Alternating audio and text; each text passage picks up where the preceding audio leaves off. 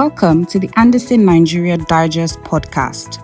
Andersen Nigeria Digest is a series of written articles which provide insights into the Nigerian government's economic and regulatory interventions and provide useful analysis for organizations and businesses. Enjoy! Hello, my name is Ruth Ojemiran. Welcome to the Andersen Digest podcast. Our published article discusses the taxation of digital economy, OECD's two pillar approach versus Nigeria's approach. The aftermath of the global financial crisis of 2008 saw governments emphasizing the need to generate additional tax revenues to stimulate their economies. This drive, especially relating to international tax, raised a potential issue where countries come up with unilateral tax measures to drive revenue growth, which, if not well implemented in a coherent manner, could hurt multinational enterprises and thereby curb international trade.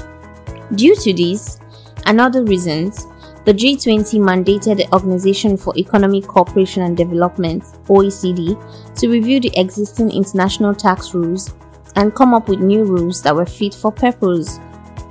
This birthed the OECD's Base Erosion and Profit Shifting BEPS initiative in October 2015 that resulted in 15 action points. Although Action 1 focused on addressing the tax challenges associated with the digital economy, it has been one of a few action points that has taken a while to address. After years of work on Action 1, in October 2021, the OECD G20 Inclusive Framework IF on BEPS, comprising of 137 members as at 4 November 2021, came up with a two-pillar solution to address the tax challenges associated with globalization and the digital economy. A number of jurisdictions, including Nigeria, while waiting for the OECD IF to complete their work on Action 1, went ahead to unilaterally introduce digital services taxes, DSTs. This is clearly in variance with one of the key goals of the OECD BEPS initiatives, achieving coherence in the international tax rules. Nigeria is also one of four countries who are member of the OECD IF that have refused to sign on to the two pillar solution. In our article, we have focused on the potential implications of the DST for the Nigerian economy and businesses as well as implications of the two pillar solution, still will likely generate more additional tax revenue for Nigeria.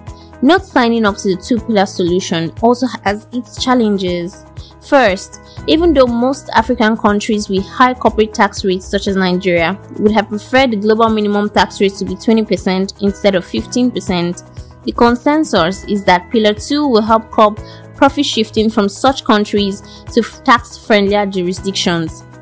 Thus, Nigeria with a corporate tax rate of 30% will miss this opportunity if they choose not to ultimately sign up to the two pillar solution.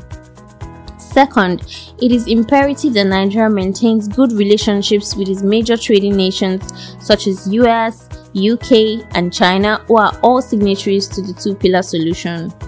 Considering the pros and cons of Nigeria's introduction of the DST, it is uncertain whether it will stand the test of time.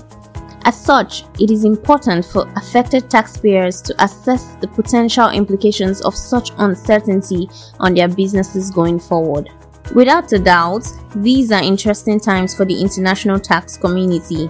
Nigeria, alongside other African countries that are yet to sign up to the two pillar solution, continue to evaluate its pros and cons. This poses a high level of uncertainty to businesses that could be affected if Nigeria choose to jettison the DST and sign on to the two pillar solution in 2023. It is therefore expedient that affected MNEs evaluate the potential impact of Nigeria's decision to keep the DST versus a case of opting to sign in on the OECD's two pillar solution in 2023. Thank you for listening in. Bye. Andersen Nigeria is an independent tax and business advisory firm with a worldwide presence through the member firms and collaborating firms of Andersen Global. Watch out for more episodes.